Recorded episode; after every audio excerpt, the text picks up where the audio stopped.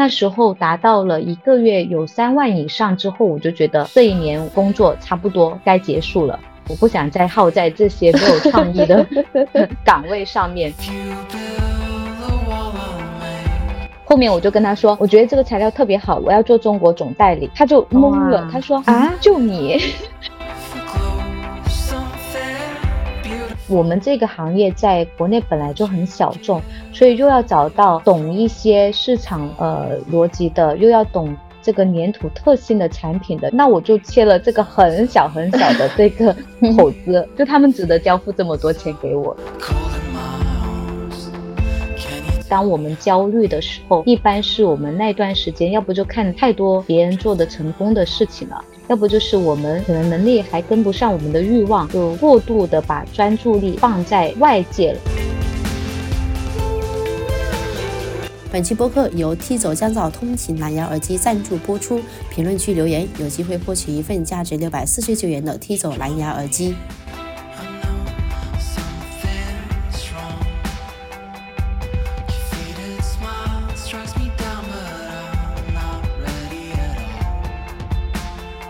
见自由，也听见自由背后的勇气。Hello，大家好，欢迎来到自由之北，我是主播小然，我是 Dora。今天我们聊的是一个关于美的事业，非常开心可以邀请到 Kelly。那认识 Kelly 呢，源自我跟 Kelly 都是同一个知识星球的社群，然后我一直在潜水。当我看到 Kelly 有一天发出自我介绍的时候，我就想着，嗯，我想要认识他，因为看到他发出来的手工粘土实在太好看了，又很高级，而且他是从零到一，通过这项小众的手艺，在自媒体平台变现，打造过多个爆款的视频。同时也服务过奔驰啊、戴森啊这些品牌，也是艺人公司的践行者。那我们赶紧的把 Kelly 欢迎出来吧。Hello，大家好，我是 Kelly，我是一个全职的粘土艺术创作者，有八年的手工经验，毕业于呃莫纳什视觉传达系。那目前呢，我是和我双胞胎姐姐一起运营我们一个小红书平台，然后主要是分享一些手工。呃，教程还有我们销售一些艺术材料，然后做这件事情，加上今年估计有九年时间了，然后我们就特别喜欢做这个粘土花花，因为我们觉得这个事情其实看起来虽然有一点点 old school，但实际上它是可以让每个人体验不一样的呃乐趣的。对，然后我想跟 Kelly 跟大家先介绍一下这个呃，你做的粘土手作它具体是什么？因为这个还是比较小众的领域。是呃，粘土手作的话，其实就是用呃粘土材料，粘土材料其实是一个艺术材料，就是我们可以理解为是雕塑材料的一种。那它是呃，相对于其他的陶泥啊那些会比较轻量化，轻量化就是可以更好的在。呃，一个小范围内，你不需要去烤制啊，不需要去很多的工呃工序，在一个嗯简单的操作环境下，可以把它做出来。那我们这个手作呢，一般都是可以做成不一样的作品。比方像我就喜欢做粘土花花，那有一些可能会喜欢做一些比较可爱的造型，那还有一些可能会做一些大型的一些作品。那每个人喜欢的。方式不一样，作品也就呈现的形式会不一样。那大家可以通过这个手作呢去变现。目前在全网是有三十多万的粉丝，然后也拥有了一千多名忠实的学员。我想问一下，这个成绩是做了多久？嗯，其实这个如果说全网粉丝呃累积比较多的阶段，应该是从一八年年底开始做到现在，然后也是如果说一千名。学员的话，应该是从二零一九年一二零二零年开始，才慢慢有这样子的一个成绩的。其实这个呃变现的话是百万，对，就是我通过呃手作到还有加加上我的一些线下活动一起的，就是我的收入方式是比较多类型，所以不单纯只是说在呃线上销售这些课程啊，或是材料包。还有包含线下的一些服务，那我们接下来就通过一个快问快答的形式，让听友们可以快速加深对 K 的了解。Kelly 这边可以用两到三个关键词形容一下自己是一个怎么样的人吗？嗯，爱美的，有创意的，然后执行力超强的人。哇，听到这里就很期待后面的分享。你现在做的是艺人公司，那主要的盈利模式是什么？呃，我的主要盈利模式是通过小红书、抖音，然后这种创创意视频，然后搭配着我的呃课程，还有艺术材料，再加上一些刚刚说到的一些线下活动的服务，比方给一些品牌方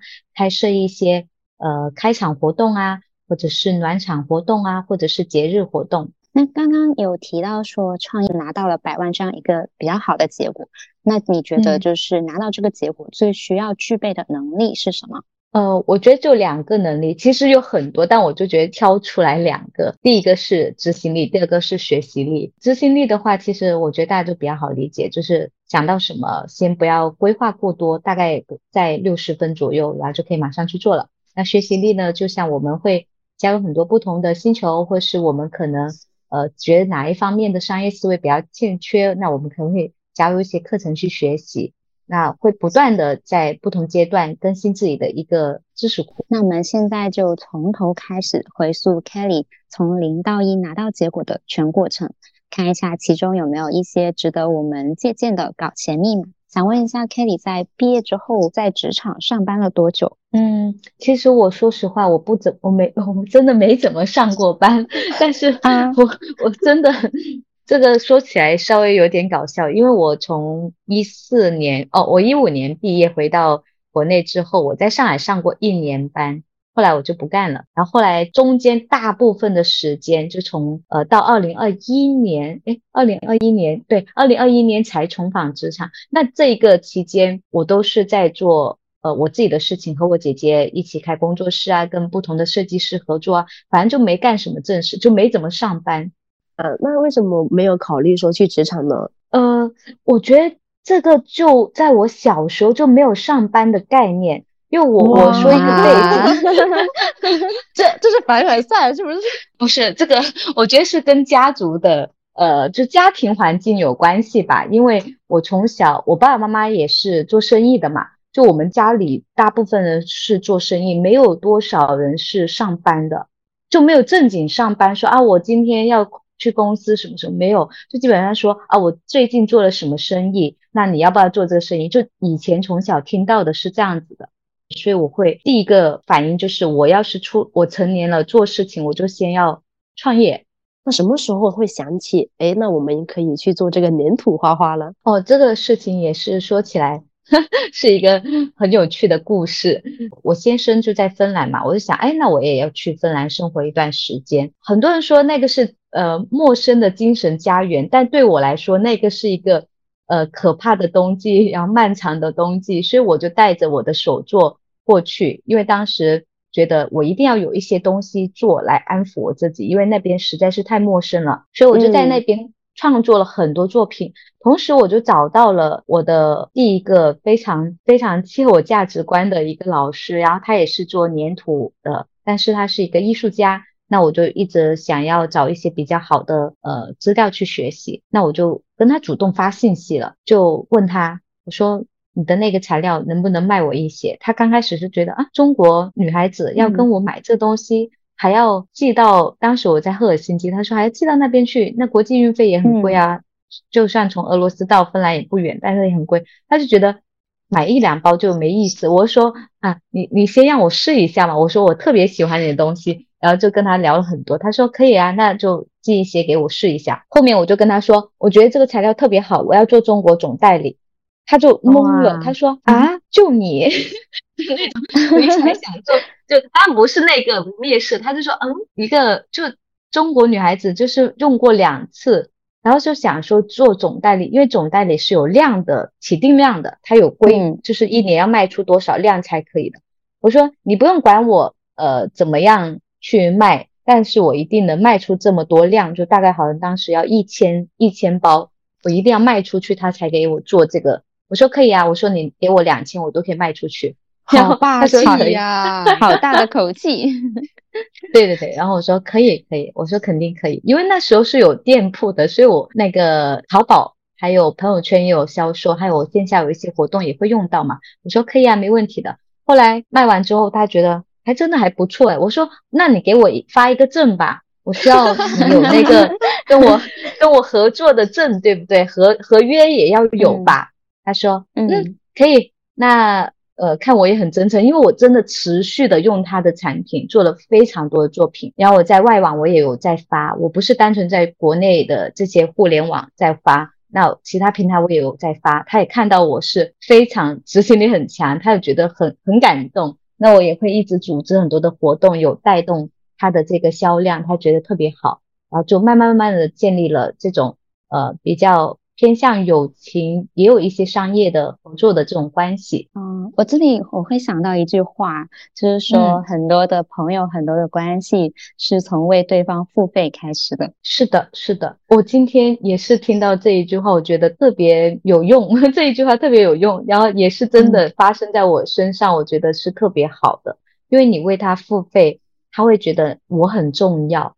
那他也会觉得你很重视，所以这个事情就很快促成一些深度的合作了。你一开始在这个自媒体平台去分享你这些年度花花的时候是什么时候呢？嗯，应该是一八年的四五月份吧。很多人会呃刚开始对新鲜的东西会抱着一个很清高的状态，那时候我们也是，哎，觉得呃这些自媒体的东西真的呃太太没意思了，每个人都是追求碎片化的东西，怎么怎么样的。然后后来就不想做，后面呢，实在觉得好像发一下也没关系吧，那就发了两三篇那个视频到小红书平台，就突然爆火了。就接收到这种好的结果之后，就疯狂的就开始投入去做这个事情了，就慢慢变成了现在成为一个主业。OK，哎，那我来回过头再捋一下我们的时间线啊。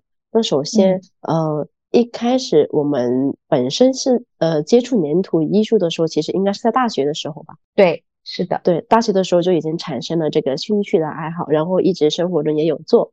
然后呢，嗯，去芬兰居定居过一段时间，然后需要安抚一下自己的灵魂，然后就是在那段时间把自己的这个专业精进了，同时也呃我们师从算是师从了一个比较厉害的老师。嗯，是的。啊，那段时间的话是属于呃多少几几年呢？那段时间应该是一八到一九年。OK，哦，然后我们就是在把自己的一些作品啊，然后就分享到了现在小红书的平台呢，大概就是一八年的时间，然后发现哎，好像还蛮受欢迎的，然后再考虑到了我们再把这个比较好的材料，然后引进到我们的中国国内来。对。对，当时你在平台上有爆火过之后，你会有流量焦虑吗？流量焦虑，我觉得刚开始是不会有的，因为刚开始是一种不在乎的状态，就觉得那挺好的，有就很好了。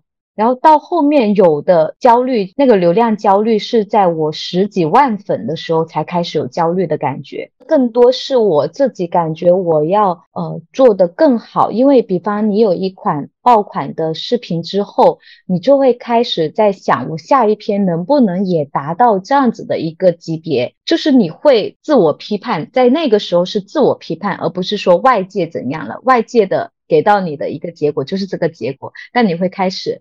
去想我下一篇能不能更好，我再下一篇能不能更好，是这种焦虑，就这一个方面的焦虑，对自己给自己加了一层枷锁。对，对对对，是的。那你后面是怎么样子去缓和你这种状态呢？就躺平啊，出去旅游，出去旅行了一个月，然后再真的真的就出去旅游了一个月，因为。实在是，嗯，因为那个时候属于是一种压榨式自己，就是把自己的灵感压榨成了一个盐碱地，你已经完全种不出任何的好的结果的时候，你就需要去松松土了，就开始要去重新调节自己。我觉得这个也是很多艺人公司或是自己作为自由创作者或是创业者会有的一个共性问题，就我们很容易在。一段时间长期的压榨自己，然后自自我的去呃批评自己，就一直说自己哎这个做的不够好，那个做的不够好，或者是不会给自己休息时间，会一直往前冲冲冲这样子。后面呢就会发现不行了，好像有点过于焦虑了，太难受了，还是要缓和一下。尤其是像我做呃艺术方面的创作的，那我就更需要有一些新鲜的灵感，我甚至要换一个地方。去重新激活我的感知力，所以我就需要去旅行。就是大量的呃时间就是在休息。我刚刚就是听 Kelly 说的那种在流动的状态里面去，就是激发自己的各种感知力。我觉得还真的是每个人都挺不一样，就可能我呃会更偏向于在稳定的状态里面，然后去积蓄自己的能量。嗯，所以我我昨天昨天还跟 Dora 说，我说很佩服那种呃自由职业一直在搞创作的人。我说我我做不来这种，因为我很容易在这种纠结或者说是内耗之中吧，把自己给搞枯萎了。嗯，是会的，会的。每个人的工作方式不太一样，对。那什么时候觉得说，我觉得是可以去创业了，然后这个就是有市场的，我可以把它认真的当成一项事业来做。这个是我回到上海工作之后。呃，那一段期间，我突然觉得这个事情慢慢的可以变成一个事业来做。这是有一个呃，发生一些小故事吧，就是我可能觉得我不太适合上班，但是我选择去职场了，然后在职场里面学了很多，那我就通过在副业的，就比方周末的时间，我就想发展副业，因为我觉得。上班其实真的赚的很少，又很累，然后我就觉得那不就用我周末时间，因为我有才华，有这个技能在，那我就开个号，我就在号上面去做做我的东西。那当时我在抖音上面是呃做的比较好，然后就销售额也是稳步的在提升，那时候达到了一个月有三万以上之后，我就觉得这一年工作差不多该结束了。我不想再耗在这些没有创意的 岗位上面，呃，当然不是说那个岗位不好，只是说我个人的状态，我是不喜欢被管理的。我可以协作，之前不是做小红书吗？后来我就觉得，哎，反正视频内容是可以同步分发的嘛，那我就发到抖音上。没想到抖音火了，哎，关注一下就拉了，呃，一下就是一一条有快两百万的浏览量，一下子那个账号就涨起来了。我就莫名其妙的说啊，那涨起来，那我就试一下把产品放在店铺上面，然后就吭哧吭哧把东西弄起来了，然后我就开直播了，然后每个周末就定期的开直播，一直在做直播，然后慢慢销量上去了，在稳定的三万每个月之后，我就觉得一年下来也差不多了，我就辞掉我的那个工作，我就正式的投入到我这个做自媒体上面。就把它做成一个项目来做了。你当时去职场是做什么工作？呃，做内容运营和产品研发。它也是粘土的，但是它是儿童粘土。对我，我刚才盲猜，还以为是平面设计之类的。那我做过平面设计师，但平面设计师太累了，我就做的是内容。就我这种就不想又想搞钱又不想受苦的，好真实，好真实。对，就是想自就自己累自己可以，但为别人累我不愿意。我相信做艺人公司很多朋友都是这种心态吧。对，就你给别人累死累活，还并不一定拿到你想要的结果。对对，是的。当时你火抖音火的时候，大概就是什么时候呢？呃，二一年的时候，嗯，那时候没那种。感觉是哦，视频很火，但是还没有想怎么转化的。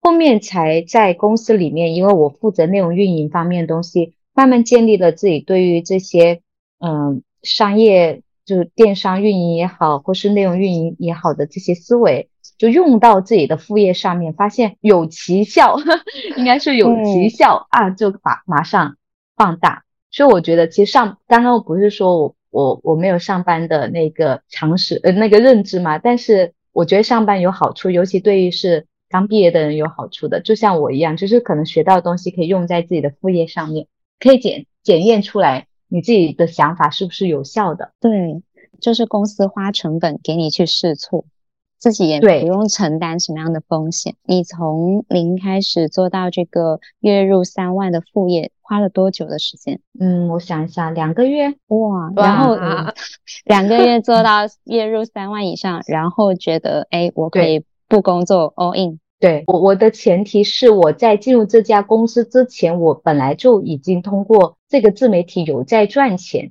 只是多少的问题，我就很确定，我通过系统化的学习这些东西，或是加入一个很。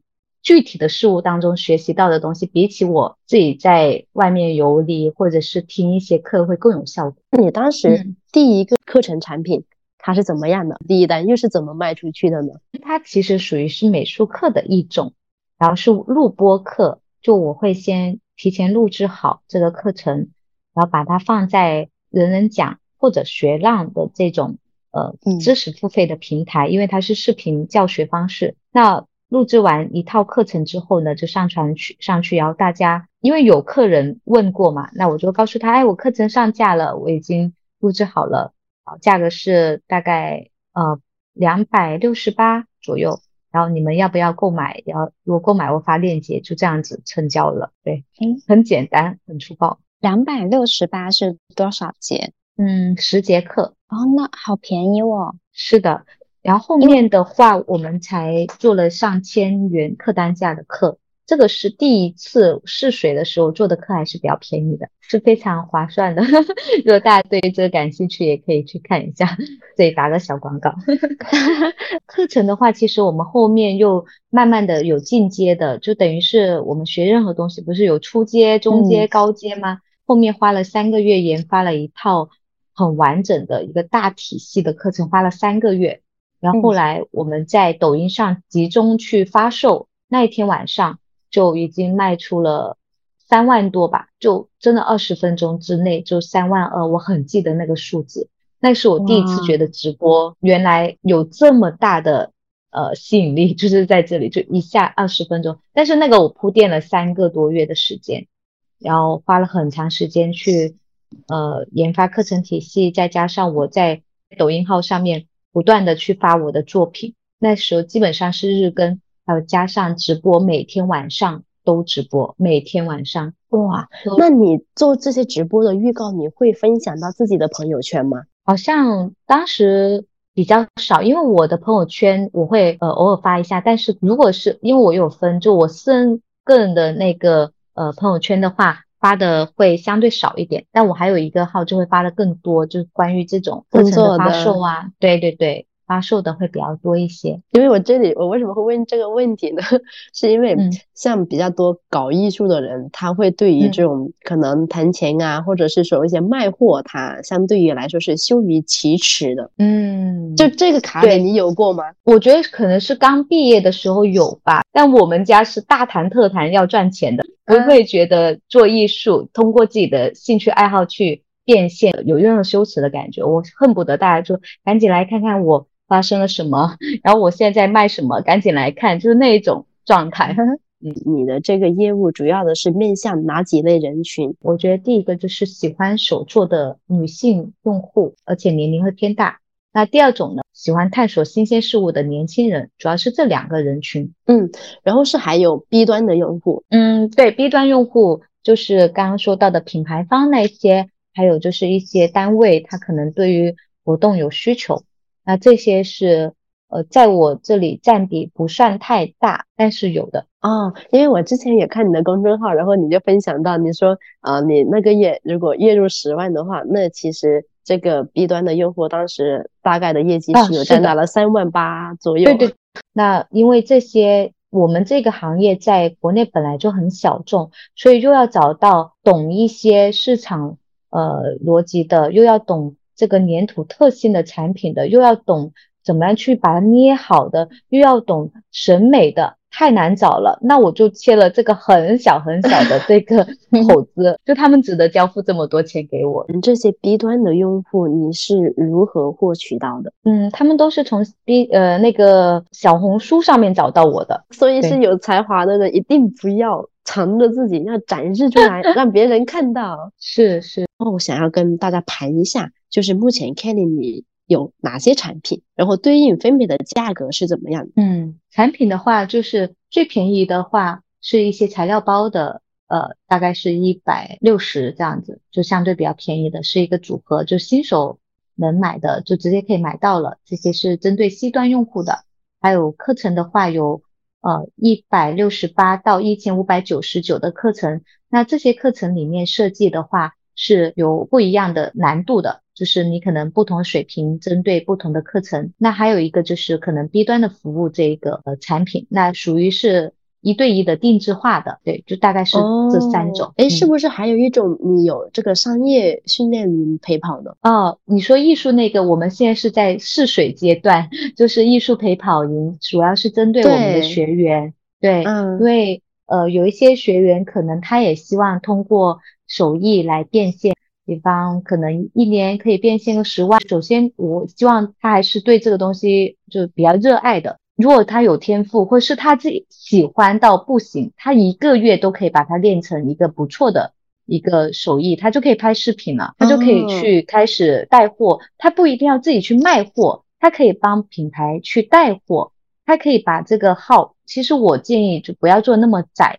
对，我们好好谈一下这个点好吧？我再深挖一下，因为就是特别的好奇。那如果你你刚才提到，如果一个人他觉得他很喜欢的话，那我以前没有接触过这一类手工的项目，那我是不是也可以去学？比如说，如果能够学个一两个月，也能够去对外展示？嗯，可以的，就当然可以去对外展示，只是你抱着的目的是什么？如果抱着目的是我要赚钱。对，我要赚钱，我要赚钱的。对，那就不要走手工这一条路。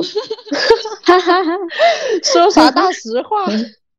对，就是真的。如果说你要赚钱，你真的是本来就不喜欢手工，你就觉得啊，别人赚钱了，好像通过这个赚到钱，那你自己不喜欢，我要不要试一下？那别试，真的别试。呃，上好班或者是做好你的主业吧，但这个可以作为副业，你可以去探索。这个我是比较建议大家按做按照副业来去探索，我觉得可以的。就你说，呃，小女孩或者是我就是周末想要找点事情来玩一下，那当然也可以去呃拍拍视频，做一些这些东西。呃，你对自己身体身心健康有帮助了，可能也是一个好事，对吧？但你要把它真的当做是一个很主要的业务来做，那可能就是要接受，可能后面的路会相对来说有一点点困难。就像我们的学员，为什么我要开这个？我是试水来做，是因为有一些他本来是有业务的了，就他自己是有开实体店的，或者是他本来做艺术相关的，他只是想要把他自己的业务再放大。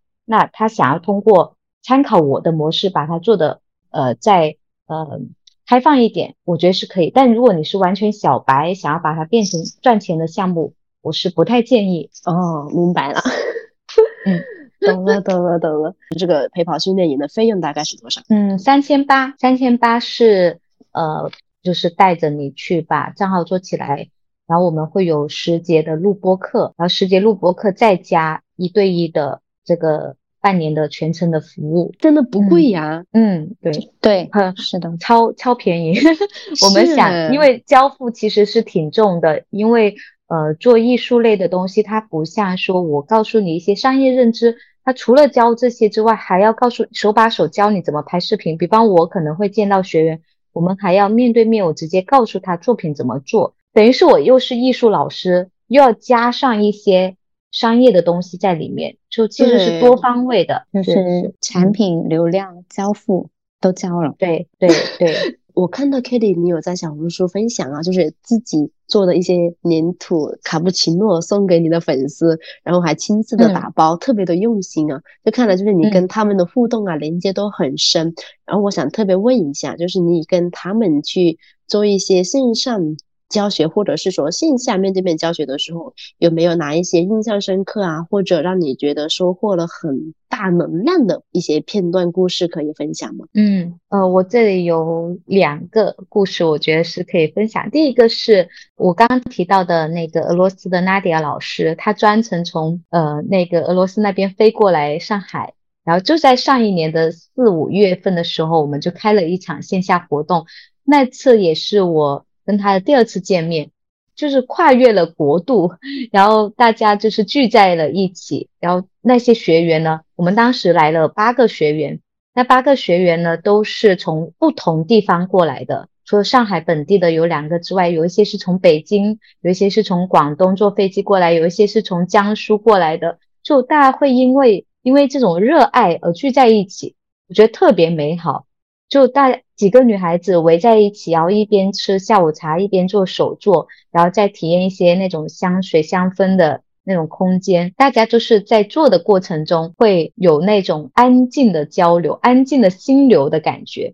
它不需要说很吵闹，我们要去分享什么，呃，谁的呃谁成功啊，或是怎样的，它就是很安静的待在一起。就那种氛围感，我觉得是女孩子能 get 到的美好的感觉。那个空间是让我觉得哇，我做这件事情实在是太美好了，我愿意为这个事情花更多的时间。那第二个呢，就是我去蝴蝶的那个线下课，那蝴蝶是做那个心理减肥的，那那一次我也是作为他们的呃学员之一，然后就跟他们一起去分享了一个手粘土疗愈的活动，然后大家。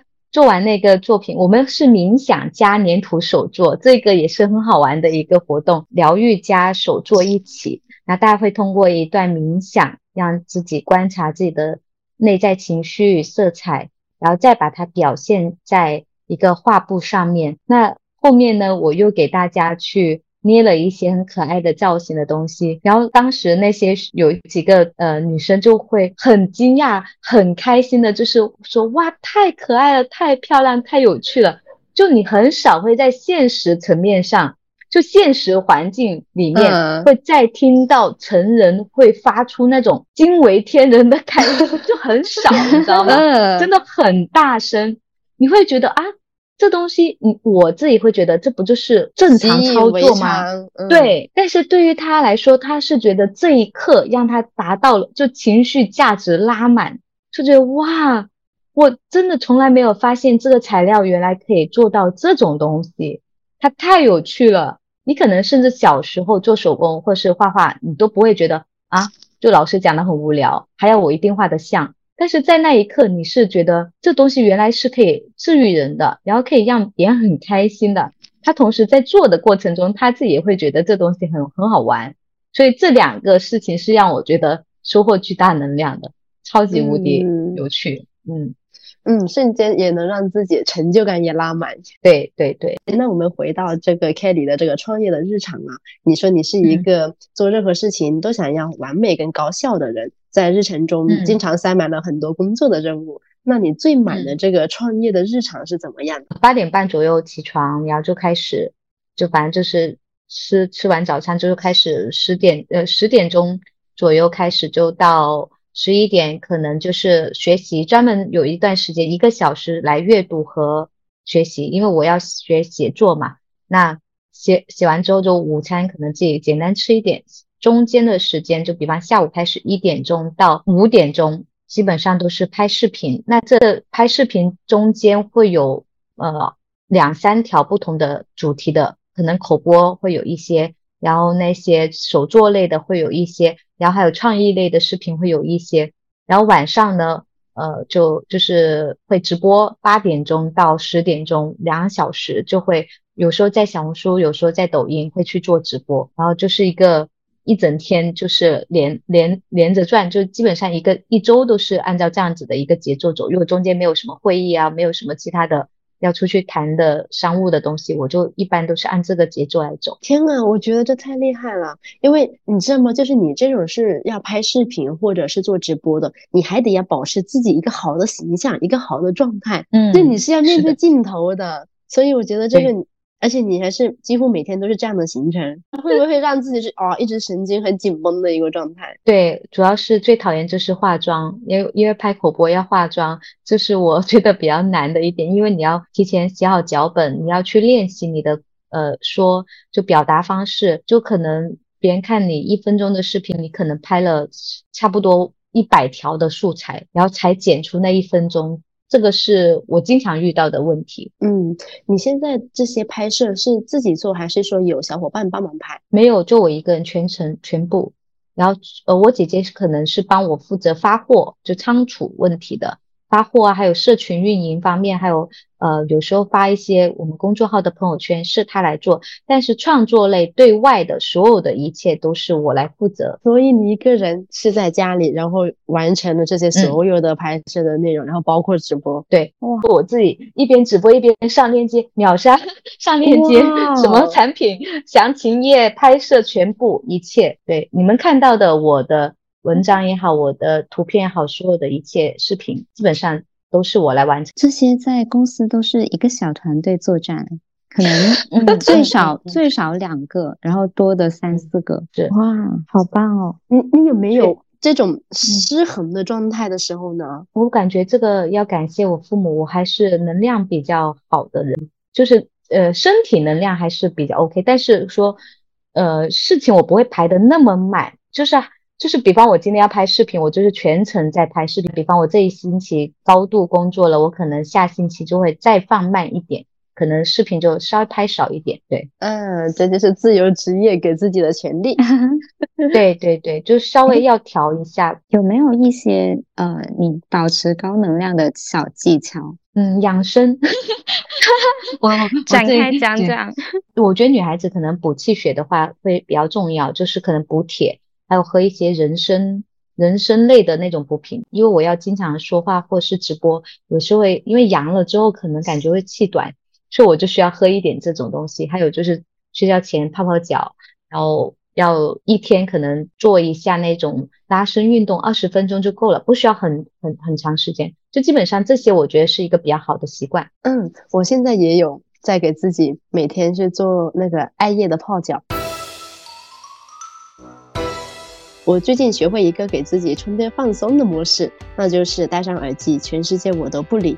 我需要跟外面的现实世界拉开一点距离，比如我会听最喜欢的播客《来都来了》金庸系列，又或者听一些乐队的歌。然后我就物色到一款新的蓝牙耳机，它叫 Tizo 渊因为这个耳机降噪效果太好了，以至于我妈妈在背后喊我的时候，我都是听不到的。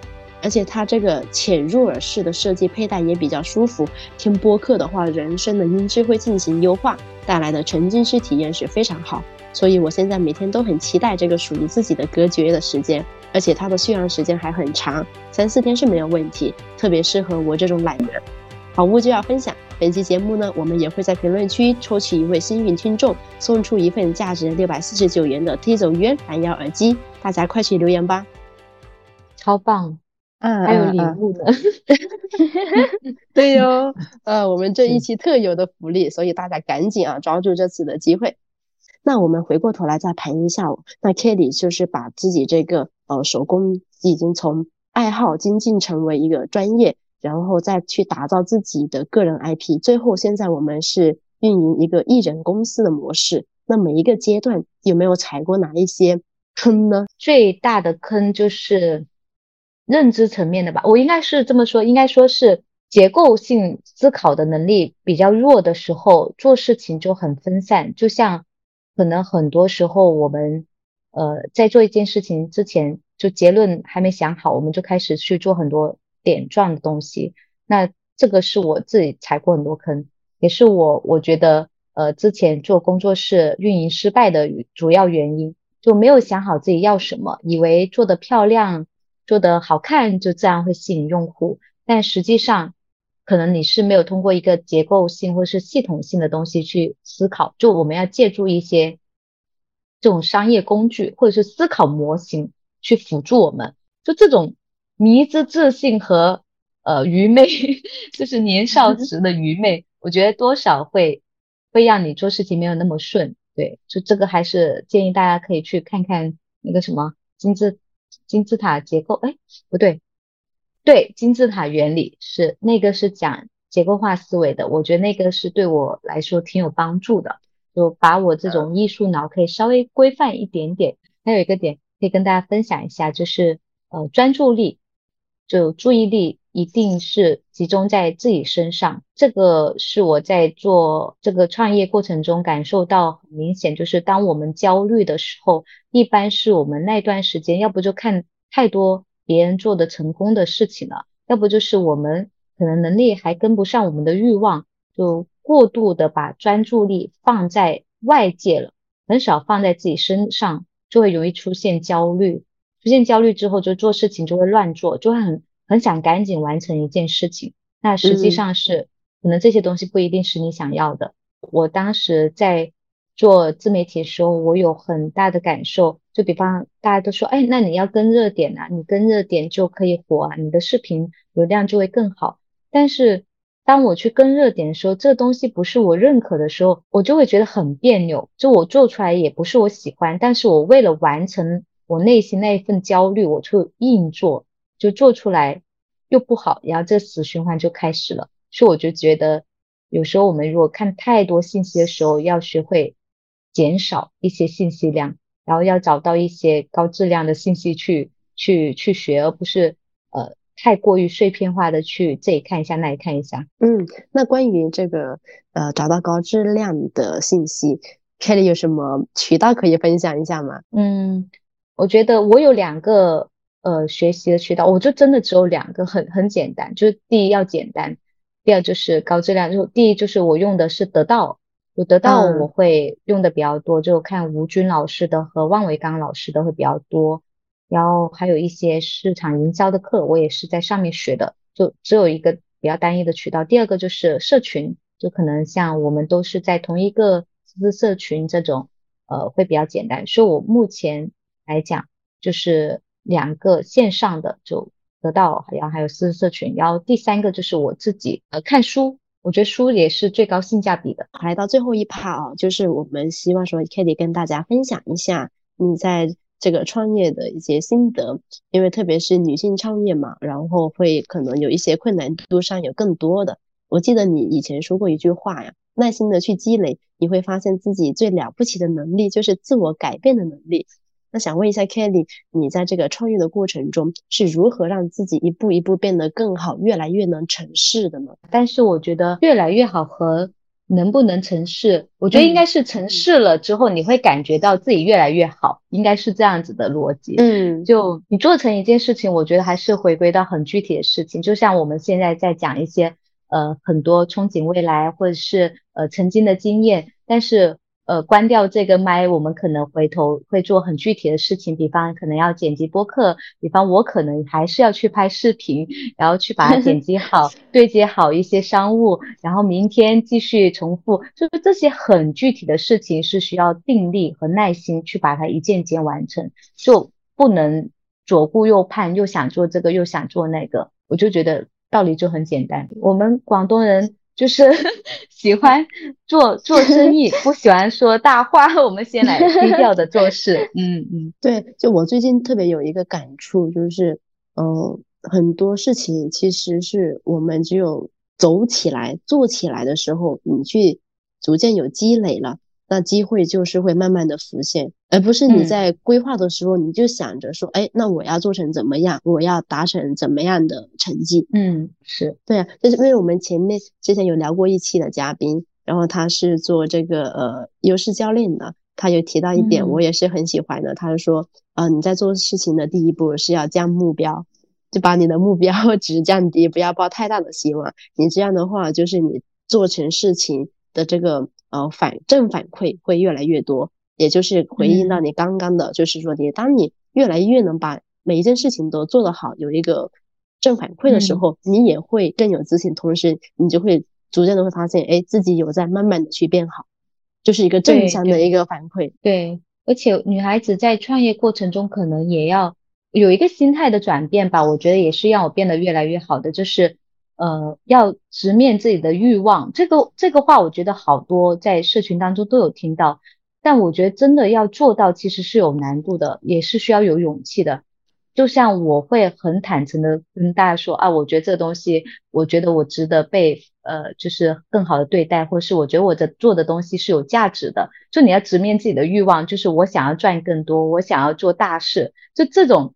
这种呃话说出来，其实有些会害怕，但对我来说，我觉得这个话就是敢说出来，已经是一个很大的勇气。然后你就会为了印证你自己的这一句话，你就会去做一些正确的事情。嗯，就把话先先丢出去，对，这样自己下不来台，你就要硬吧。就当 当然不是那种意思。如果你的野心是真的很高。那你就要面对你的野心，然后你就想，哎，我要怎么去达到它？不能说我我又有很有野心，我又想要就是矜持的去赚钱，嗯，有时候很会很不自洽。做女孩子做事情当中可能会有很多的情绪困扰嘛，我们会很多的情绪需要去解决。那如果你把这东西想明白了，可能你不会那么的内耗，你在推进事情的时候就会顺畅很多。这个心得的分享，我觉得是对我来说也收获很大，就直面自己的欲望，然后不要给自己留太多后路。对对对，创业有时候真的是呃，稍微稍微要有一点点狠，就但是那种狠不要把自己卷死就可以。那如果我们普通人想要创业的话，怎么去判断自己适不适合做一个艺人公司呢？嗯，有没有自己跑通一个 MVP？我觉得这个是比较好判断的，就是你自己有没有做成一件事，而这件事情是让你觉得呃还收入还是不错的。就你自己有没有走过一个小小的产品闭环？就这个话虽然很互联网，但是我觉得是对于所有人想要自己去搞事情、做创业，或是自想要呃独当一面去开一个公司，我觉得一定是做成某一件事情才去决定呃我 OK 或是不 OK。就像我当时呃为什么我敢于辞职离开公司，不是因为我不担心我呃的收入问题，我也会担心。但是因为我在副业上面我已经跑通了一个闭环，而从产品端到呃运营到客服到交付一系列的东西我跑通了，然后我才决定不干这个工作了。当你没有这一个闭环的话，我建议还是认认真真的打工会比较好。嗯，因为如果说做艺人公司的话，可能还面临着一个问题，就你是更加多可能是一个人在干活。你没有说身边有同事啊，然后这种带来的孤独感也是要面对的。是是，还有风险也需要承担，就是他不是说所有人都可能能接受的那种压力。嗯，对，那个压力会感觉是比较大的。嗯，就是后果自负，个人 是是是后果自负，是的。好呀，感谢 Kelly 跟我们啊分享了自己的花花事业，希望 Kelly 能在新的一年事业更上一层楼。也欢迎大家订阅收听，在评论区留言关于连图手作艺人公司的问题，也可以加入我们的 T 九群咨询。我们下期再会。